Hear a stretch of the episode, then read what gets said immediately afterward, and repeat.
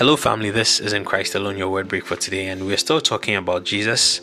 We began in the first session by looking at his humanity, why it's true, and the significance of Jesus appearing as a man, that he was 100% man, why it is true, and what is the significance of that. Then we also began to look at his divinity or his deity, why it is true, and what the significance is that Jesus also appeared where he came. He came as 100% god. So simultaneously he was 100% man 100% god. And each of these things have a certain significance. So we began to understand that jesus pre-existed he pre existed time. Indeed, creation was by him, it was through him, it was for him. We see that he exists in heaven as the Word of God. The Word of God. It is that Word of God that became flesh, and now we call him Jesus. And so, Jesus existed even before the beginning of time, and we see glimpses of that what theologians will call theophany, certain appearances of God as a man, even in the Old Testament. Why? Because Jesus predates all of that. Jesus was there, was there right from before you know, the beginning of time. So his pre existence, his pre existence is the first thing we discussed. Today, I want to look at his acts, the things Jesus did that prove that he's God. And before I even delve into it, let me say that the ultimate thing, the ultimate proof, the, the sufficient proof and necessary proof that shows that Jesus is God is his resurrection from the dead. The fact that he died and resurrected from the dead. That is the one thing that separates him completely from any other comparison and indeed sets the Christian faith apart as the one true faith. It is his resurrection from the dead. And so I'll find time and commit specially to discussing the resurrection from the dead. But today I want to look at other things, other things that he did. Mainly, you know, around the, his his miracles and signs and wonders, the healings he performed, they all point to his deity. You see, of course, he is not the first person to perform miracles. Even according to the scriptures, we read of Elisha, we read of such people and the, what the healings that they also did. And so it's not the mere healing itself, but when you read the accounts of those healings and the context in which they happened, they point to the truth that Jesus is God. The first example you can look at Matthew in Matthew chapter chapter 8 from verse 1. Jesus heals a leper.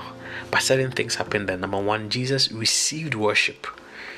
Jesus received worship. He didn't even stop the man. This leper approached him. He fell to his feet. The Bible says that he worshipped him. He called him Lord. And he received the worship because he is God. Worship is what is due God. And so when we when we offer worship, we are offering that to God. And so if Jesus receives worship, what Jesus is saying is that I am God. More so, in that same healing example, the man asked Jesus, If you are willing, may I be clean?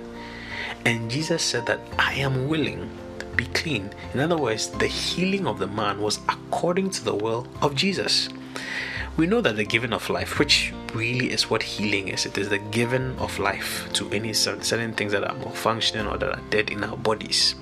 And so, if Jesus says that it is my will for you to receive life in your body, it is my will for you to receive healing, He's saying that I am God because really the will that allows healing to happen rests with God healing is according to the will of God. And so if Jesus says that I am willing, Jesus is actually saying that I am God.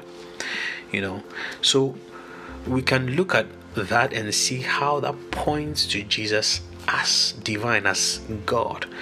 Also, the same Matthew, you know, chapter 8, if you read from verse, I believe, verse 5, the story of the centurion whose servant was was sick comes up.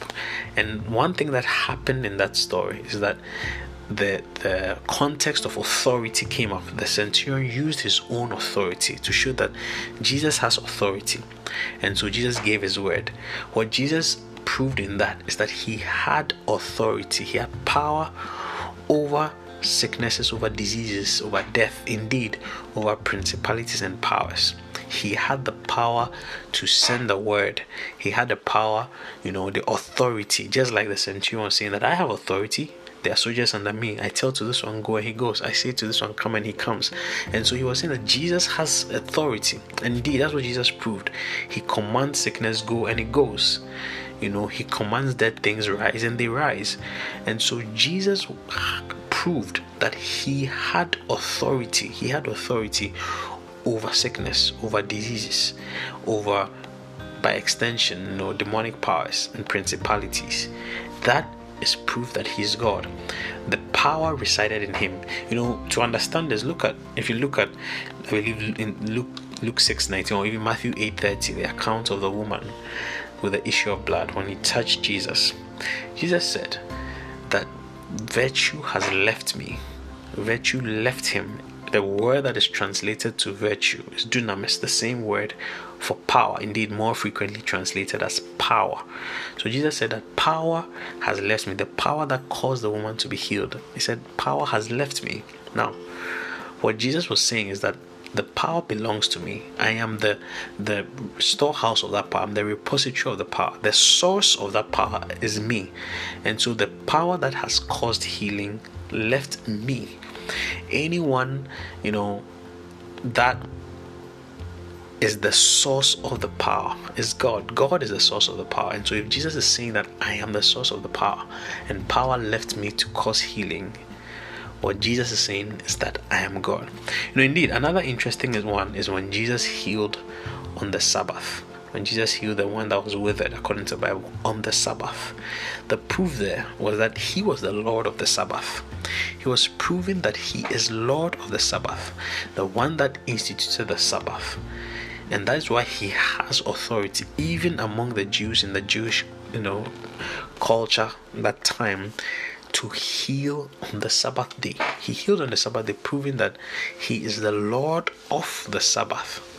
You see, so you look through the healings all the healing accounts and there, there's many more. There's many more healings that prove that he's the word of god. For example in john chapter 4 verse 50 when jesus sent his word and the, this noble man according to the bible whose son was sick believed what the bible says the word of, of jesus. He believed the word the word of jesus. So jesus was saying that i am the word of god I am the Word of God. By healing just by His Word that was sent forth, Jesus was, you know, establishing that He is the Word of God, the one that has existed before time.